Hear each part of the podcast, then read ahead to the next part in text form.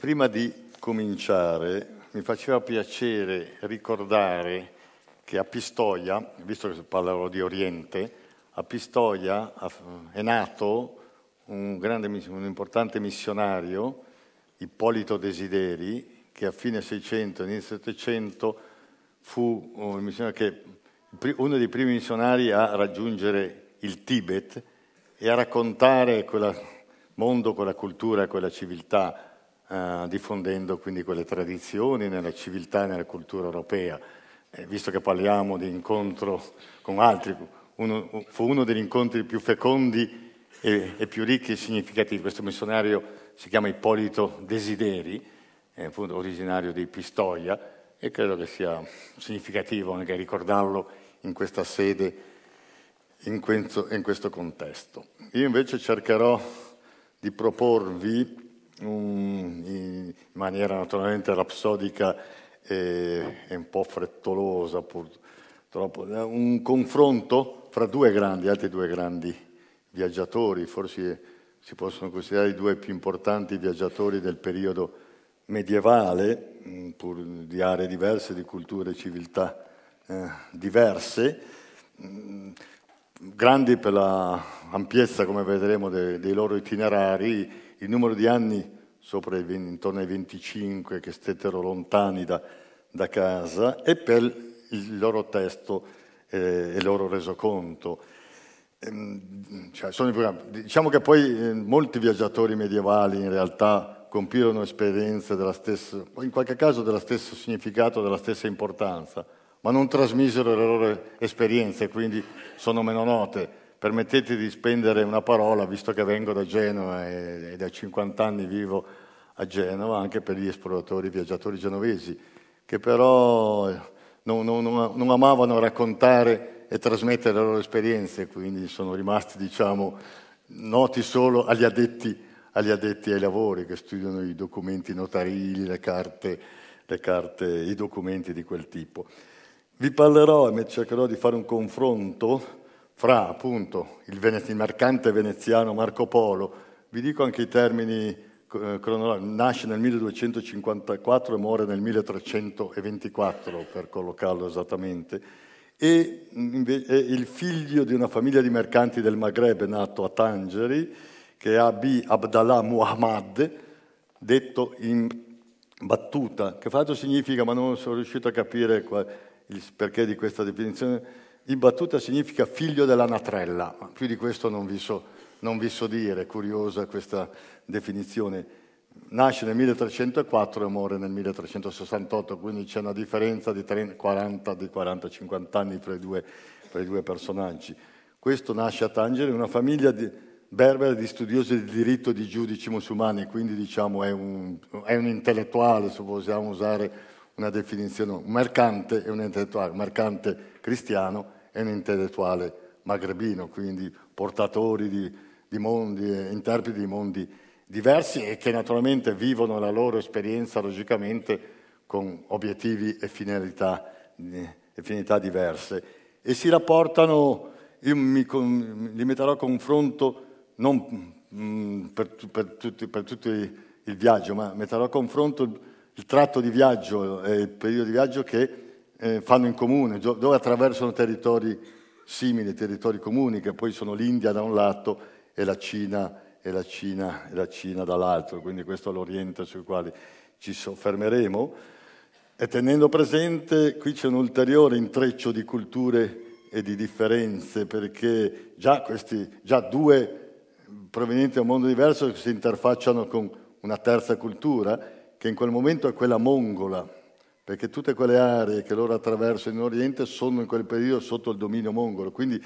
attraversano l'India e la Cina, ma al tempo della dominazione mongola. Questa è un'ulteriore sovrapposizione, per cui il, confronto l'analisi questi, di questa esperienza è veramente complesso e, e, e ricco di, di, di riflessione su quello che è lo scontro, l'incontro, la comprensione fra identità e alteri e alterità. Va però, detto, messo in evidenza queste sovrapposizioni queste differenze, va però ricordato che Islam e, e cristianità avevano un'eredità culturale, un'eredità religiosa comune, come è ben noto si rifacevano poi sostanzialmente alle stesse fonti, che erano la scienza e la filosofia greche, dalle quali entrambi partono, alle quali attingono, il monoteismo ebraico e le culture del vicino Oriente antico. È vero che si accusavano, si combattevano reciprocamente e continuano a farlo, si accusavano reciprocamente l'un l'altro di essere infedeli, ma anche in questa, in questa contrapposizione eh, rivelavano o dimostravano un'affinità abbastanza estrinseca, quasi una sorta di parentela, perché entrambi poi di fatto lo facevano rivendicando eh, il possesso di verità universali definitive, di, si riteneva interprete delle parole di Dio, che era quindi loro compito, loro dovere proporre ed esportare nel mondo. Vediamo un attimo prima, brevemente, se riesco ad accendere quello che mi hanno dato, io sono un rapporto con la tecnologia paleolitico, ma spero di... Ah, vabbè, allora, ho fatto dei progressi a mia insaputa. Eh, del, brevemente degli itinerari per eh, individuare la cornice geografica. Qui ho, ho riportato due cartine, una con l'itinerario di Marco Polo, poi ci sarà quello di Imbatutana. È chiaro che non perdiamo tempo a soffermarci, ma almeno a ricordare alcuni, alcuni passaggi, le aree grosso modo toccate e, e attraversate. Marco parte nel 1271, aveva allora 17 anni, quindi parte in giovane età, ma era abituale. Colombo inizierà le sue peregrinazioni nel Mar Mediterraneo a 15 anni, era, erano cose abituali a quel tempo. E non, non, non erano bamboccioni, come qualcuno direbbe, i ragazzi, i ragazzi di allora. E parte da Costantinopoli, mm, dove, mm, dove la sua famiglia, già il nonno, che si chiamava Marco come lui, ma Marco il Senio, aveva già avviato un'attività commerciale come, come, come molti altri veneziani. Il problema era di questi di saltare gli intermediari e di andare più, dire, più vicino alle, alle, zone di provenienza di prodotti che commerciavano, quindi per saltare tutte le intermediazioni e quindi aumentare i profitti e i guadagni. Giunge alla Iazzo, poi nella piccola Armenia, poi nella grande Armenia, passa all'Anatolia, mh, mm, poi giungono nel, nella zona persiana, a Tauride che era la capitale di uno sultanato persiano, e da lì attraverso l'India occidentale vanno ad Hormuz, il porto che è l'imboccatura del, del, del, Golfo, del Golfo, Persico. E mh, mm, poi da lì si inoltrano all'interno eh, il, il Pamir, il Turkestan, il Turkestan cinese e eh, seguono il percorso da quel momento dell'antica via della seta che li conduce al margine del deserto dei Gobi. Poi il viaggio procede. L'obiettivo era di raggiungere la corte di Kubilai Khan, che era allora l'imperatore, l'imperatore dei, dei, Mongoli. Vi arriverà, e che allora, chiama, allora era la Kambaluk, la, che corrisponde poi all'attuale eh, Pechino eh, dove giungono nella tarda primavera del 1275, quindi partite nel 1271 novembre, arrivano nella primavera del 1275, erano viaggetti di un certo impegno e di una, di una certa importanza. Qui Marco Polo a questa corte, poi vedremo un'affinità in questo caso con Imbattuta, si fermerà 17 anni, quindi c'è la parte centrale di questa esperienza di, è, è il suo soggiorno di ben 17 anni alla corte dei Khan ed è un aspetto importante perché questo soggiorno eh, gli permette poi di entrare in contatto eh, per lungo tempo con quella realtà anche da un'angolatura particolare perché eh, entrando nelle grazie delle, di, eh, di Kublai Khan ottiene da Kublai Khan dei compiti di, di ambasciatore di e quindi gira le province di quell'impero, quindi e questo gli permetterà proprio di entrare a contatto diretto con quel mondo e con quella realtà. E lo fa per 17 anni. Tornerà indietro solo quando Kublai Khan avrà bisogno di qualcuno di cui si fidava che accompagnasse due principesse eh, che dovevano, erano destinate all'arem del, di Argukam, un signore dei Tartari del Levante. Allora ritorna indietro, qui abbreviando, e lo farà, come vedete qui, via mare. Il resto dell'itinerario è, è lungo le coste, e poi lo porta a approdare in India, a Silo, e da lì può rientrare eh, nel, Golfo Persico, Ormuz, poi Armenia, poi una parte terrestre, Armenia Trebisonda, e ritorna a Venezia nel 1295. In battuta mh, mm, compierà, se vogliamo, un viaggio ancora più contorto, complesso. Scusate se facciamo. Ecco, eh, qui è ridotto all'essenziale, ma non, ma non possiamo nemmeno soffermarci eh, troppo. Eh, lui parte da Tangeri all'età di 21 anni, nel giugno del 1325, e lo fa per quello che era un obbligo, un dovere di, di ogni credente eh, musulmano, quello di andare in pellegrinaggio alla Mecca e a Medina, è un obbligo che ogni credente deve, se possibile, se ha i mezzi, soddisfare almeno una volta nella vita.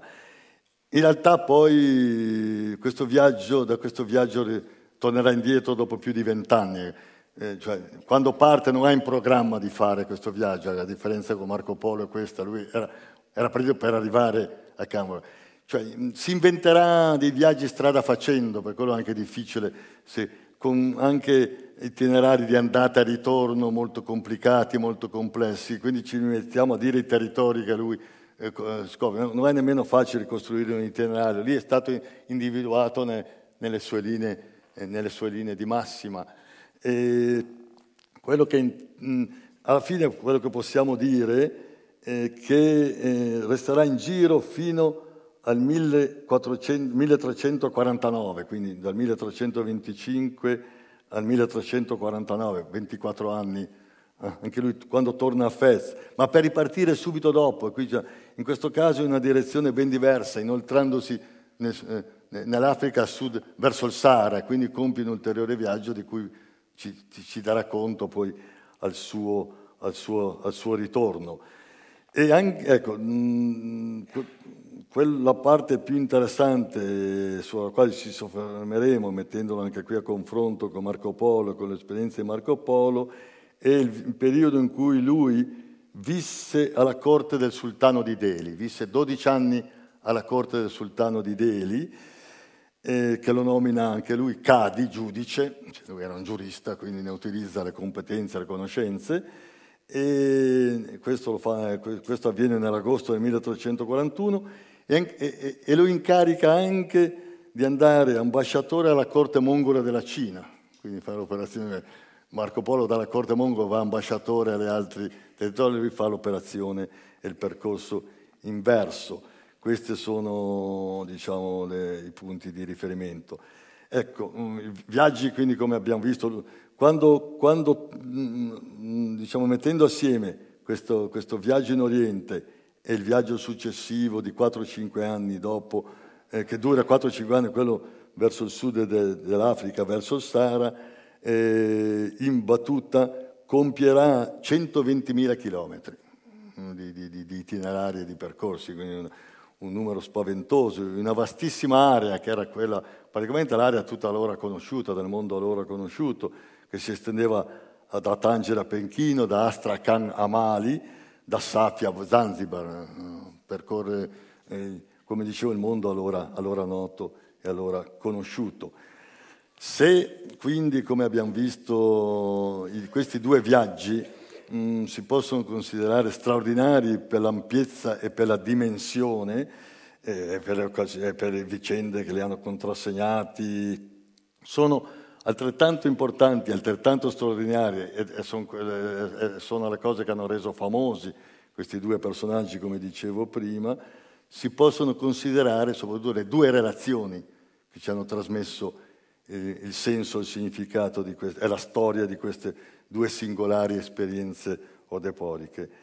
E relazioni che pur avendo, come vedremo, una struttura e un'impostazione per alcuni versi diversa, hanno però in comune un fatto eh, che è importante, che non sono state dai, scritte dai protagonisti del viaggio, sono state raccontate, e come di Marco Polo magari lo, lo sapete quasi tutti, ma eh, di imbattuta la cosa può essere meno nota. Di Marco Polo sappiamo che il milione o Libro delle Meraviglie. Il titolo originario in realtà era Le Divisement du Monde,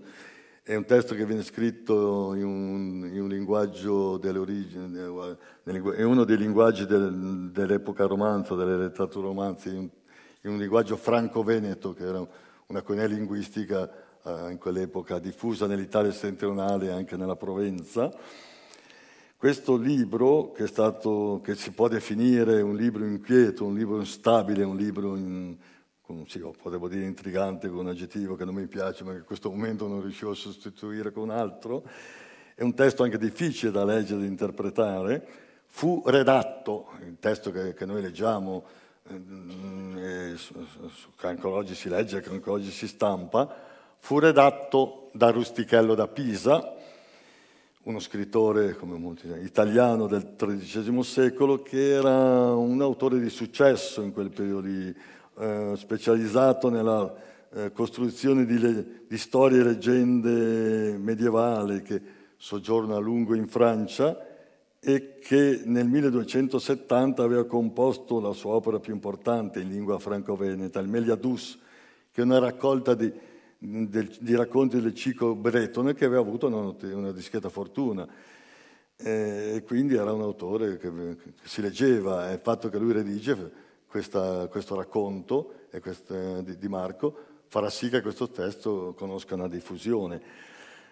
E, ma lui ha occasione di conoscere Marco Polo in una circostanza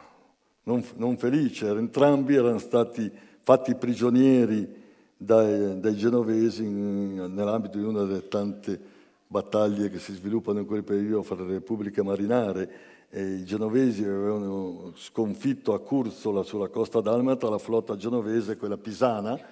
e in quella circostanza, il settembre del 1298, eh, Marco Polo e Rustichello vengono fatti prigionieri e vengono portati in prigione a Genova in quella che era, le sedi delle prigioni era in quella che oggi è il, è il, Palazzo di San Giorgio, di fronte a Porto Antico. Se andate a Genova e andate a visitare il Palazzo di San Giorgio, vi portano in un sotterraneo, c'è un, una, due brande che dicono che quella è la cella dove erano stati custoditi per un certo periodo di tempo Marco e, e Rustichello, che eh, diciamo, passano il tempo, raccon- passa tempo, Marco passa il tempo raccontando la sua storia a, a Rustichello che ne fa una specie di, di racconto, di storia.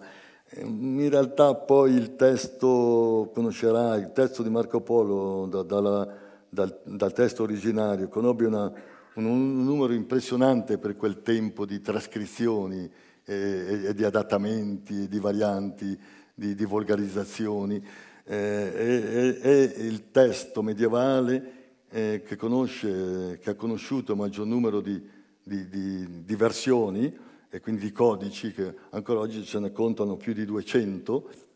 e su, ed è il testo che ebbe il maggior numero di versioni subito dopo la Bibbia. Quindi, non, tenete presente che subito dopo un altro testo che conobbe un numero di versioni altrettanto significativo è un altro testo è un'altra storia di viaggi in Oriente, l'ha ricordato Brilli nella lezione introduttiva, che è la storia di un viaggio immaginario mai compiuto, redatto da un,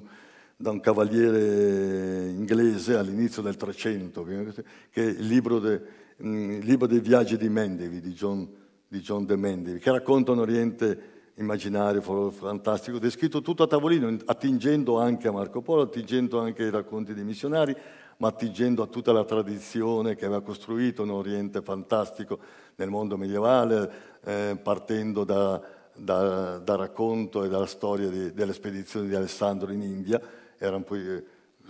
è, e di questo racconto e della vicenda di Alessandro si era appropriata la tradizione della chanson de geste, che aveva diffuso questo tipo di Oriente, che peraltro, come vedremo, è una delle componenti e degli ingredienti anche del racconto di Rustichello e di Marco, ecco, quindi ci sono tutti questi elementi che si, che si collegano. Un'opera quindi difficile anche da definire, da, da classificare, è stato proposto o è stato in, come una specie di biografia, lo è in parte, ma non è, eh, o di autobiografia, di memoriale, di cronaca, di racconto di viaggio. C'è chi, e su questo ritorneremo, ha detto che si può leggere e interpretare come un manuale di mercatura e c'è una parte di verità, c'è, in realtà c'è una parte di verità in tutte queste definizioni, perché appunto è un libro complesso. Una relazione il cui interesse e la cui importanza erano chiari anche a Marco e a Rustichello, che era scritta. Leggiamo le prime parole del prologo in cui eh, si presenta il libro, viene presentato il libro ai lettori eh, c'è la consapevolezza dell'importanza di questo libro. Si dice, eh, signori imperadori, re e duci e tutte altre genti che volete sapere le diverse generazioni delle genti e le diversità delle regioni del mondo, quel tema della diversità, leggete questo libro dove troverete tutte le grandissime meraviglie, il tema della meraviglia, infatti il sottotitolo è il libro delle meraviglie Leggete questo libro dove troverete tutte le grandissime meraviglie e grandi diversità di, no, delle genti di Armenia, di, Armenia, di Persia, di Tartaria, di India e di molte altre province. Ma io voglio che voi sappiate che poiché Dio fece Adamo, nostro primo padre Adamo, sino ad oggi, né cristiano, né pagano, saracino o tartaro, né uomo di niuna generazione non vide né cercò tante cose meravigliose del mondo come fece Messer Marco Polo. Quindi è un'autopresentazione eh, dove, si, dove si sottolinea due volte il, il, tema della diversità e il tema della meraviglia, che sono due chiavi di, di lettura di questo, di questo testo. Quindi c'è una chiara consapevolezza dell'importanza di questa esperienza e anche del resoconto che trovò fortuna, riscontro della fortuna, che il numero di codici l'abbiamo detto che conobbe, ma anche nel, anche nel, quando poi dalla tradizione manoscritta si passò all'edizione a stampa, il milione è uno dei primi libri che viene stampato dopo l'invenzione a stampa. stampa la prima edizione a stampa del milione la fa un, un editore eh, portoghese nel 1475 ed è interessante ricordare che questa prima edizione viene acquistata da Cristoforo Colombo, ne ha una, nella Biblioteca Colombina di Siviglia, dove si conservano i cimeli colombini, fra cui i testi su cui lavorò Colombo e su cui Colombo andò a cercare nei testi la conferma delle sue teorie, c'è il Tolomeo, c'è, c'è un, questa, ediz- questa, prima edizione stampa di Marco Polo e come tutti i testi che Colombo usò,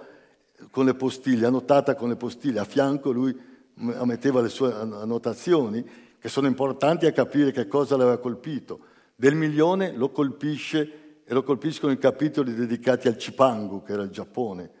un territorio dove lui non va, ma che conosce perché non, non, non si spinge fino al Giappone, ma probabilmente quando era la corte mongola arrivavano gli ambasciatori, i mercanti del Giappone, lì avrà conversato, si è informato e racconta delle cose esatte. E il primo testo che in Occidente parla del Giappone, il Cipangu, e Marco Polo partirà convinto, no, Marco Polo Milione, partirà convinto di arrivare a Cipango e nominerà questo. Quando arriva a Cuba pensa di essere arrivato a Cipango, lo descrive come, come Colombo aveva descritto il Cipango, c'è una sovrapposizione. È un testo che è stato anche celebrato dal più grande viaggiat- geografo de, de, de, dell'Europa moderna, Alessandro von Humboldt, in una delle sue opere più importanti, Cosmos, definisce importantissimo e veritiero il testo di Marco e definisce Marco il più grande viaggiatore di tutti i tempi. Ecco, lo scopo, Marco poi sempre nel prologo dice che il suo intento, naturalmente attraverso le parole di Rustichello, eh, è quello di informare e istruire il pubblico. Questo è, sarebbe stato lo scopo di questo testo, di questo resoconto, divulgando l'insieme delle conoscenze che in tanti anni lui aveva potuto accumulare e per cui si può ricollegare eh, questo testo a quella che era la tradizione enciclopedica e dei trattati geografico-commerciali medievali. Questa è una delle strutture eh, di fondo. E quindi eh, la struttura tipica di questi testi in cui c'è il riferimento autoptico, i riferimenti precisi alla realtà osservata direttamente, poi naturalmente raccontata a, a, Rustichello, sperimentata, e però l'intreccio col meraviglioso. Naturalmente, ecco, qui gli studiosi sono sempre posti il problema qual è anche il ruolo e la, quanto c'è nel testo che noi leggiamo di, quello che era il racconto di Marco e quanto c'è quello che ci ha messo di suo, come diremo, Rustichello, che poi fra l'altro voleva anche scrivere un testo diciamo, da vendere, quindi leggibile, e quindi arricchendolo di più con gli elementi della tradizione immaginaria, fantastica, eh, che, che, che, peraltro era presente anche nei viaggiatori reali, perché stesso, Marco stesso parte con un bagaglio concettuale e culturale in cui l'immaginario era uno dei componenti fondamentali. Ecco, noi oggi facciamo una distinzione che, che è frutto della nostra mentalità fra immaginario e reale, per reale è quello oggettivo, immaginario è una soffra. In realtà l'immaginario, soprattutto nel mondo medievale, poi molto legato ai simboli, alle metafore, e, quindi, è, è in realtà i, i, reali allora, è scienza l'immaginario, come anche le carte eh, non sono, eh, non, sono di, non sono meno importanti delle carte dei cartografi 5-600eschi, quelle che definiscono il territorio, sono modi di rappresentare la realtà e non sono né più veri né più oggettivi uno, uno dell'altro, quindi bisogna tener conto di questo elemento per valutare eh, e quindi anche leggere, eh, leggere questo, questo, racconto. È chiaro che sicuramente l'immaginario, nel, che, che, ha letto il milione o chi fosse sollecitato da questa mia andando a leggere, l'immaginario è una componente eh, rilevante. D'altra parte Jacques Le Goff, che è il più acuto interprete della, della civiltà medievale, ha uh, fatto riferimento a questo immaginario orientale e all'India dei, dei viaggiatori medievali con una definizione bellissima che è quella dell'orizzonte onirico del mondo occidentale. L'Asia, l'India è l'orizzonte onirico, l'orizzonte di, di, di, sogno che affonda in tutta una lunga tradizione che parte dalla Bibbia alla cultura classica, attraverso la tradizione Alessandro, e, e, passa attraverso l'enciclopedismo medievale e arriva, arriva, anche a Colombo poi, che si rifà a questo, a questo immaginario. Però mh, accanto c'è una descrizione anche esatta, precisa di molti aspetti della Cina, sia dal punto di vista geografico, del suo, del suo ambiente naturale, e, e osservato con molta attenzione e sia naturalmente della sua, eh, della sua realtà storica culturale. C'è un'attenzione notevole per un mercante alle concezioni, quasi più di, di, di alcuni dei missionari che l'hanno preceduto, un'attenzione attenta alle concezioni religiose, con tutti uh, capitoli specifici sui culti, sui riti, sulle istituzioni delle diverse religioni, perché diverse, l'impero mongolo si caratterizza per una tolleranza religiosa notevole, eccezionale, che quindi permette alle varie concezioni religiose di, di intrecciarsi, di diffondersi, di contaminarsi, in qualche caso anche a vicenda. Ci sono attenzioni notevoli alle manifestazioni della vita urbana, le città sono descritte con molti particolari. C'è un'attenzione, potremmo moderna, alla lingua dei popoli incontrati e ogni volta lui ne parla e si sofferma su questi aspetti. E, e, c'è poi la tensione, era mercante, era partito per quello, questo era scontato, inevitabile, una tensione non su, eh, profonda, professionale per, per, l'economia, per i prodotti, per le implicazioni economiche di, delle merci. Questo ha fatto sì che uno studioso genovese, Franco Bollandi, che ha insegnato negli anni 70 storia economica alla Facoltà di Economia e Commercio di Genova, avesse avanzato una singolare ipotesi di definizione di questo testo che ha sollevato discussioni, ma che poi non è mai stata messa del tutto in discussione, che è la struttura di fondo e diciamo di base del racconto poliano, e lui l'ha, fatta emergere, sia quella di un, di un manuale di mercatura, che erano eh, quei, quei, quei, quei, testi prodotti dai mercanti a uso di altri mercanti, con informazioni precise di tipo mercologico, su, eh, su, poi sui sistemi, su, sulla monetazione, sui sistemi pendorali, ponderali, sulle rotte, sul valore delle merci. E ci sono, estrapolando, si possono ricavare un corpo consistente da questo punto di, di vista. Questa è, diciamo, la struttura. Ecco, mm, se passiamo al, al, racconto di Imbattuta, quello che lui... Imbattuta mm, scriverà il suo racconto dopo essere ritornato anche dal secondo viaggio, quello anche nel Sahara, lo, lo scrive per desiderio di, del sovrano, mm, del sovrano del suo territorio, che mm, incarica un, un giovane letterato andaluso, eh, autore di poesie, di opere di filologia e di storia, un tal Im Jusai, è il rustichello di Imbattuta, Im Jusai, e questo Im Jusai eh, ricopriva allora una carica di segretario nell'amministrazione Nasride, di scrivere questa, questa, la storia del viaggio di, e delle esperienze di Imbattuta, che era la, la rila in termini arabo, è la cronaca di viaggio, che poi prende eh, il titolo con cui si diffonde, è Dono agli studiosi delle curiosità dei paesi e delle meraviglie viste nei viaggi. Vediamo che il tema della meraviglia ritorna non, non a caso, ed è quello della curiosità. D'altra parte, uno dei più originali interpreti de, de, della vicenda di Colombo, delle grandi scoperte, che Stefan Greenblatt ha scritto un bellissimo libro che rilegge questa storia anche della scoperta del nuovo mondo, intitolando Possesso e meraviglia. La storia del nuovo mondo ricollegata a queste due categorie, quella del possesso e quella della meraviglia. La meraviglia che garantisce anche il possesso. In, quindi questo segretario del, del, sultano viene incaricato di parla con imbattutà, quindi anche si fa raccontare le sue storie e ne scrive e ne scrive, eh, e ne scrive la storia. In Giusai, come aveva fatto Rustichello, ne dà poi dignità letteraria, la arricchisce anche di elementi letterari e culturali, aggiunge naturalmente dei passaggi e anche lui esalta nelle prime pagine la figura imbattuta, dice, così lo, lo descrive il suo,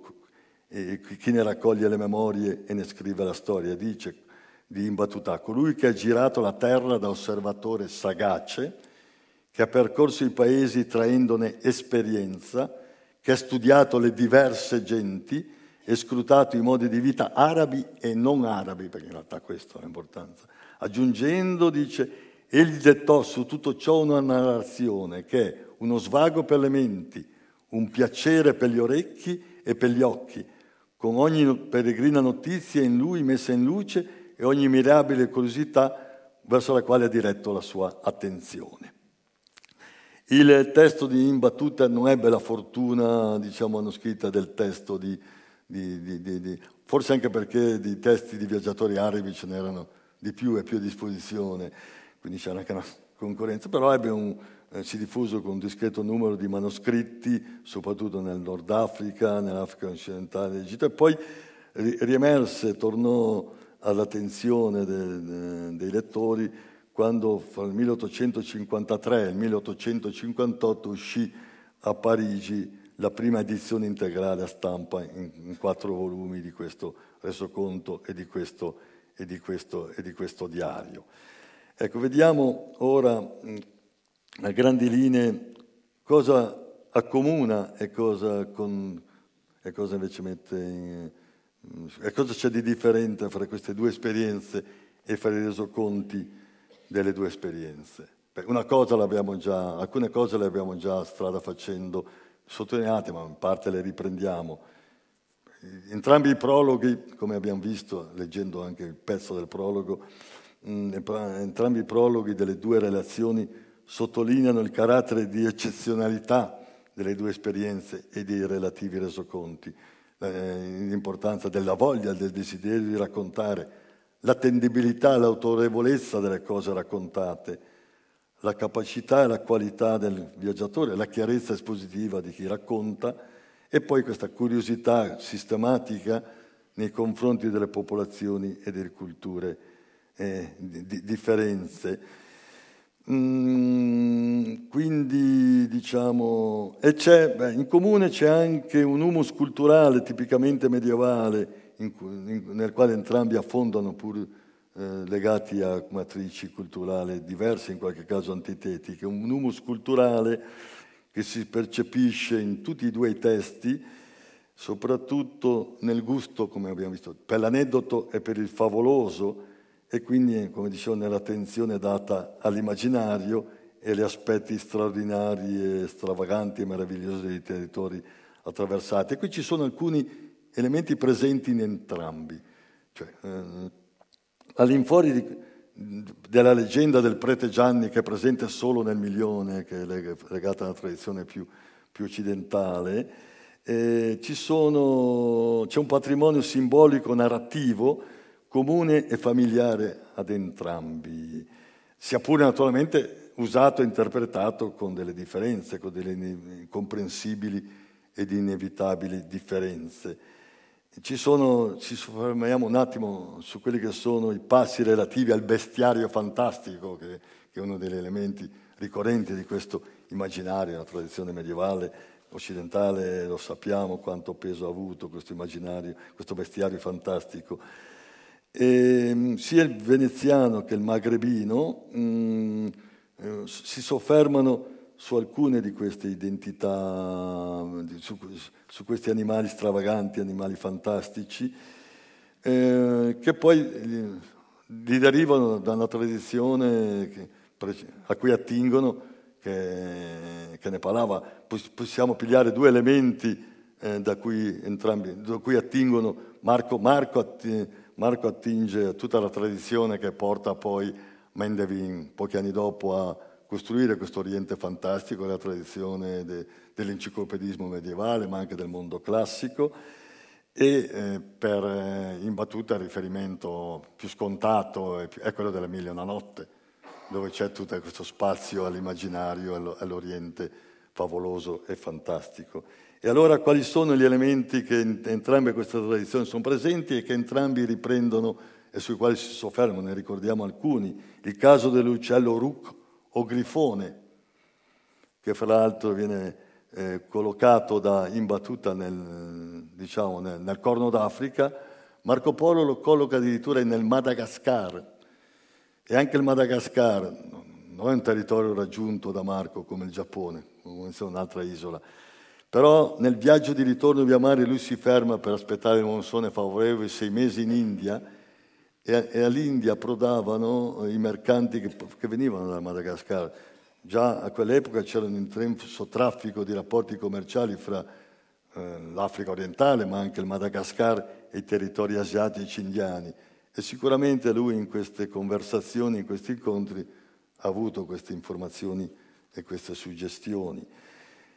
E, mm, e, e entrambi lo, lo, lo descrivono in maniera molto, molto precisa. Altre eh, leggende invece naturalmente sono presenti solo in, tradiz- solo in un testo, non in altro, per esempio nel testo di Marco Polo c'è la leggenda del San Tommaso Apostolo che sarebbe andato a evangelizzare l'India, c'è la leggenda dei Re Magi che è frutto di un collegamento questo fra il Medioevo cristiano e lo Zoroastrismo,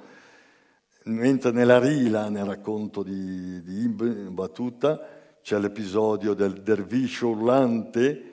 che è collegabile alla figura degli asceti che cadevano in trance, in trance eh, a causa dell'emotività religiosa che era frequente nella tradizione mistica dell'Islam. C'è la leggenda dei, dei minareti semoventi che allude al conflitto, alla polemica fra sunniti, fra sunniti e sciiti, quella di numerosi miracoli che si verificavano nei, nei, nei, luoghi dove si trovavano le tombe poi dei profeti dell'Antico Testamento, qui Abramo e, e, Noè. Comune invece di nuovo la, sono le leggende di Gog e Magog, comune a entrambi è la leggenda del Veglio della montagna, il capo del leggendario della setta degli assassini legata all'Ashis, assassini deriva da Ashis. Ecco. E comune è la, la celebrazione, la descrizione del picco di Adamo, a Silo, entrambi a Silo, legato alla, alla montagna, dove si diceva, per la tradizione cristiana, c'era il paradiso terrestre. Ne parlerà all'inizio del Novecento, ah, in quel bellissimo resoconto dei suoi viaggi, che pure ha ricordato Brilli nella prima lezione, verso la cuna del mondo, Guido Gozzano. Guido Gozzano parla di questo picco di Adamo e Guido Gozzano ci ripropone a inizio Novecento un'India eh, che per molti versi è molto diversa da quella raccontata da, da, da Marco e quella raccontata da, Im, da, Im, da Imbattuta. Ehm, ecco, un altro, ecco, un altro, elemento comune che li, che li, collega e li accosta è quell'esperienza che, abbiamo, che, che entrambi abbiamo vissuto, quella di Marco, 17 anni alla corte del, del, del, del Gran Khan e di imbattuta alla corte di Muhammad ibn Tughlaq, che era il sultano di, di, di Delhi. E questa è chiaro che è un'esperienza che gli permette anche di entrare in quelli che erano i meccanismi del potere, in, questi, in un mondo dove il potere aveva, un, aveva strutture, modi di essere anche molto diversi dal mondo occidentale. Il mondo orientale ha creato anche un dibattito nel 6-700 su, sul dispotismo, eh, basta leggere i testi di, Montesquieu, andando più avanti, anche legati al mondo turco. E anche qui si misurano con questa realtà e con questa tradizione. Marco in particolare resta affascinato da, dalla struttura, dall'organizzazione dell'impero mongolo, ne, ne, ne, ci sono pagine e pagine di ammirazione per questo, per questo mondo che aveva un, per esempio, un sistema postale efficientissimo, aveva un'organizzazione burocratica e anche fiscale eh, notevolissima. Potremmo suggerire la, la lettura di questi testi ai nostri politici che non, si accapigliano non riescono mai a trovare soluzioni a questi, a questi problemi. No, ma non volevo, non volevo avere un applauso mh, banale, scusate. E, però viene, vengono in mente queste riflessioni e queste considerazioni e, mm, e, e dimostra, Marco dimostra un'ammirazione incondizionata, notevole per il Khan dei Mongoli, eh, mette in evidenza le capacità di Kubilai e leggo un, un, una sua definizione che non esita a definire, questa è la definizione che dà di Kubilai Khan, il più possente signore di genti e di terre e di tesoro che nessuno signore che sia né che mai fu dinanzi e fino ad oggi esiste. Quindi forse il, l'uomo più, più, importante che non ha uguali e simili al mondo, ecco, quindi eh, lo pone su un piedistallo e, e, ne esalta le doti di principe, le qualità ideali, mh, quindi le sue virtù, le sue qualità le, le, le sue caratteristiche cortesi, cavalleresche, liberali. Eh, è una specie di vera e propria idealizzazione che forse viene anche accentuata dal racconto di, di Rustichello, che ne fa quasi una specie di cavaliere simile e uguale a quelle de, delle, sue, delle, sue, storie, delle sue avventure legate anche alla chanson de, de, de geste. Mm, un rapporto un po' più complesso, un po' più complicato, magari diversa la figura, è quello che in battuta ha con il sultano di Delhi, che è passato alla storia come un personaggio terribile eh, nei rapporti con, con, le popolazioni e nei rapporti anche con, con i suoi sudditi e che lui ha occasione di frequentare e di conoscere a lungo, vive 12 anni a questa corte e, mm, e ne mette in evidenza le qualità ma anche le contraddizioni, evidenzia proprio il contrasto fra virtù e vizi di questo sovrano, nelle quali, sempre secondo il racconto, ma confermato da altre fonti di imbattuta, le doti di generosità, di umiltà, di pietà religiosa erano, convivevano quotidianamente con una crudeltà e una, violenza eh, notevoli, violenza e perfidia di, di tali natura da impressionare anche uno che aveva girato il mondo e ne aveva viste, potremmo dire, di tutti i, i, colori. Leggiamo un passo, un breve passo a riguardo, in cui descrive questa figura di questo sultano. Questo re, scrive in battuta, parlando del, del sultano di Delhi, è fra tutti gli uomini il più amante di fare doni e di spargere il sangue. Alla sua porta c'è sempre qualche povero che viene arricchito e qualche essere umano che viene ammazzato. Sono famose fra la gente le storie della sua scusate, sono famose fra la gente le storie della sua generosità e del suo coraggio e d'altra parte delle sue violenze e crudeltà coi rei, mentre nel tempo stesso è uomo quanto mai umile e che fa più mostra di equità e giustizia, ecco, veramente con un, diciamo, una convivenza di eh, posizioni di atteggiamenti opposti e contraddittori. I riti del culto sono rigorosamente osservati presso di lui. Egli è severissimo nell'osservare la preghiera canonica e nel punire chi la omette. Questa è la definizione. La, mh, mm, inevitabili, vedo, sì, le inevitabili differenze che, che non mancano fra queste due esperienze e resoconti sono riconducibili naturalmente ad alcune matrici culturali di, di, di, di partenza. Eh, in, in, battuta una formazione, abbiamo detto, è un giurista, è uno che leggeva i testi, i testi sacri, come fanno i giuristi nella tradizione islamica, quindi aveva una, una sua visione ben precisa della realtà. A 12 anni aveva già imparato a memoria il libro sacro e quindi al di là dell'interesse e curiosità che lo anima e, e, lo porta a muoversi in tutte le direzioni, con un itinerario anche difficile da ricostruire, e non, non, tende mai a mettere in nessun momento in discussione la legge coranica che gli fornisce il, il punto di riferimento, la, la mappa per analizzare, giudicare, valutare, che diventa sistematicamente la chiave di interpretazione della lettura e della, e della realtà. Per cui quando entra in contatto con dimensioni culturali diverse dalla sua, non è che le, le nega, però va a cercare solo e quasi sempre quello che attrae la sua attenzione perché è simile a quello che è il suo modo di pensare, quindi le, le realtà che lo collegano al mondo islamico e questo è il suo chiave di lettura. Marco Polo, come forse è tipico del mercante, anche questo Brilli ce l'ha spiegato parlando della figura di Carletti, e mm, invece uh, dimostra um, un'attenzione maggiore per, per, per, questi aspetti della, della diversità. Ecco, la, la, ecco, questo limite di, di imbattuta si coglie soprattutto quando, quando descrive la Cina, proprio perché lì forse non riusciva a trovare qualche cosa di collegabile. E lo dice, lo dice esplicitamente a un certo punto, leggo il breve passo. La Cina, con tutta la sua bellezza, quindi di questo resta ammirato, non mi piaceva. Anzi, il mio animo era fortemente turbato per il predominio che ivi avevano gli infedeli, che a questo lo disturba. Quando uscivo di casa, vedevo una quantità di cose riprovevoli e questo mi incresceva al punto da restarmene chiuso in casa, non uscendo se non per qualche necessità.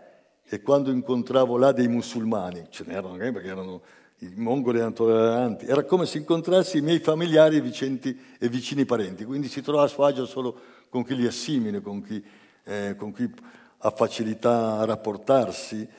E ci sono anche degli episodi di anti-ibraismo su quali però sorvolo perché vedo che sta uh, già consumato parecchio tempo e vorrei invece la, arrivare a alcune conclusioni. E, ehm, ecco, per esempio, dimostra anche eh, questo, uh, una certa intolleranza, incomprensione per le, per le donne nel periodo, soprattutto, fra l'altro strada facendo invece Oh, sposa, diverse, sposa e abbandona diverse, diverse, com, diverse donne. Ecco, cioè, abbiamo anche tutta una serie di, di dati su questi aspetti, ma diciamo, durano poco tutti i suoi incontri, i suoi matrimoni. E, ecco, vediamo. Ah? Vabbè, nessuno lo sapeva. e, parla per esempio, ecco, vediamo come descrive le, le donne, eh, il suo rapporto con le donne quando opera come Cadi nel Malabar. Dice, eh, racconta che la maggior parte delle donne dice, indossa solo un telo avvolto attorno ai fianchi che le copre dalla cintola alle estremità inferiori, ma il resto del corpo rimane scoperto e così girano per i bazar e in altri luoghi. Quando io fui nominato Cadi, cercai di mettere fine a quell'uso e ordinai alle donne di indossare abiti completi, ma non riuscii nell'intento. La sola cosa che ottenni fu di impedire a una donna di entrare nel mio tribunale per una querela se non era coperto in tutto il corpo, ma più di questo non mi riuscì a ottenere. Sono problemi di oggi, si discute su, questa, su questi comportamenti oggi. Ecco, Marco, da questo punto di vista, anche per quanto riguarda gli aspetti, le, le, le condizioni della donna, la vita, dimostra più Attenzione anche per gli aspetti intimi e domestici delle donne asiatiche. Per esempio Marco eh, dedica delle, dei pezzi, dei passi eh, molto precisi se, che denotano una certa sensibilità alle usanze che accompagnano il parto e la nascita di un, di un bambino. E qui, come in altri casi, osserva i, i, usi più incomprensibili, cerca anche di capire, di cogliere il significato e la funzione, mi, faccio brevissimi riferimenti, come per esempio quando descrive le vesti e le acconciature, quando si sofferma sulle cerimonie di guarigioni magiche riconducibili ai rituali dello sciamanesimo asiatico, quando si sofferma sui riti funebri e matrimoniali, per esempio l'uso delle nozze postume praticate dai tartari, le pratiche di ierodulia, le prostitute sacre dediti a, riti di carattere sessuale che erano frequenti nel Malabar, il suicidio vendetta praticato nella regione, il tatuaggio, la covata, anche fenomeni di cannibalismo e così avanti. E quindi sì, ha anche lui dei filtri e dei punti, però grosso modo c'è un'attenzione più, più ampia, anche una maggiore di, di disponibilità. E, e lo manifesta da, da, tanti punti di vista anche per le tradizioni e le manifestazioni eh, religiose. Forse il punto di, di cioè quello che gli permette questo è la matrice, la formazione culturale del mercante, di natura pratica, positiva. E, questa, e questo lo porta anche naturalmente, come abbiamo detto, a mm, familiarizzare per molti versi con il Kubilai Khan, eh, nasce un sodalizio notevole che gli permise anche poi di avere larga agibilità, accesso nei territori, di conoscere ancora meglio questo mondo, addirittura questa sua, appassionarsi a questo mondo al punto che alcuni, eh, anche contemporanei, ma anche, eh, lo accusarono di essere stato rispetto al mondo mongolo un testimonio parziale dal punto di vista mongolo, diciamo, alla, alla, alla rovescia, un'accusa che gli, che gli è stato mosso e quindi di aver letto interpretato, soprattutto eh, tutto con la mentalità di padrone. Questo la, è stato anche accusato da, dai Ming, quando i Ming riprese, e anche la tradizione Ming lo continua a accusare di questo, di aver letto la Cina Ming, i Ming, con gli occhi della, della tradizione mongola, con gli occhi dei mongoli, con gli occhi di Kubilai Khan. È chiaro che un po' di queste cose, che sono due testi enormi, complessi, si potrebbe fare un corso universitario intero e quindi è chiaro che in un'ora concentrare tutta una serie di osservazioni è molto, è molto difficile, però spero di aver meno mh, suggerito e, e, stimolato anche degli interessi e curiosità che portino a leggere questi testi, sono facilmente accessibili, eh, editi e, e rintracciabili e che ci danno un'idea di quella che è la complessità anche dell'incontro fra, fra, fra culture. E tornando a, a, Marco Polo, voglio chiudere con, con, Marco Polo, direi che forse una cosa che più mi ha colpito di Marco Polo, e con questo voglio chiudere, fra le varie tante, è la capacità che lui ha avuto nel cogliere un aspetto particolare e non spesso sottolineato del mondo, di quel mondo, del mondo cinese in cui operò, de, de, della Cina di quel periodo, e della Cina, che è quella della simbologia dell'acqua come metafora sociale e come rappresentazione del potere e della grandiosa strategia architettonico-paesaggistica che Kubilai sviluppò in quel mondo, una strategia eh, fondata sul complesso fenomeno che è tipico de, del mondo, de, de, dell'epoca dei, dei, mongoli in Cina, sul complesso fenomeno di interazione fra paesaggio e città, nel quale il, la, la, longa manus del potere, quindi del potere si, si manifesta concretamente sia fra il popolo sia fra i vassalli e si manifesta nelle strutture cittadine che lui coglie osserva, in tutte le opere artificiali di cui Marco parla, i giardini, le fontane, i laghi, i grandi canali, e che ricorda in continuazione e tutti elementi e opere in cui l'acqua, per quello parlavo della simbologia dell'acqua, in cui l'acqua spicca come elemento centrale, in cui il potere manifesta e glorifica e celebra se stesso. D'altra parte, e credo che sia una, una, una chiosa inevitabile, non può stupire che un'attenzione particolare, precisa alla simbologia dell'acqua connessa al potere venga sviluppata da un veneziano. Eh, tenendo conto del ruolo che l'acqua e la, e la sua simbologia ha sempre eh, ricoperto e avuto nel reale eh, e nell'immaginario di Venezia e della civiltà mediterranea in cui si colloca Venezia, in cui si è sviluppata la storia di Venezia. E come Ulisse, e qui torniamo agli archetipi, si era descritto e raccontato, e abbiamo, molti ce l'hanno spiegato brillantemente, come Ulisse si era descritto e raccontato in rapporto alle acque del Mediterraneo, allo stesso modo Marco Polo, il nuovo Ulisse venuto dall'Oriente, che racconta la propria esperienza, apre il libro dei suoi ricordi rievocando altre acque, l'infinito intrico appunto delle acque cinesi, ma anche il lungo viaggio di ritorno sul mare,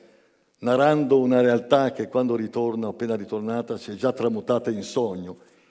che potremmo essere il sogno che, che parte dal titolo di questo mio intervento, il sogno di un incontro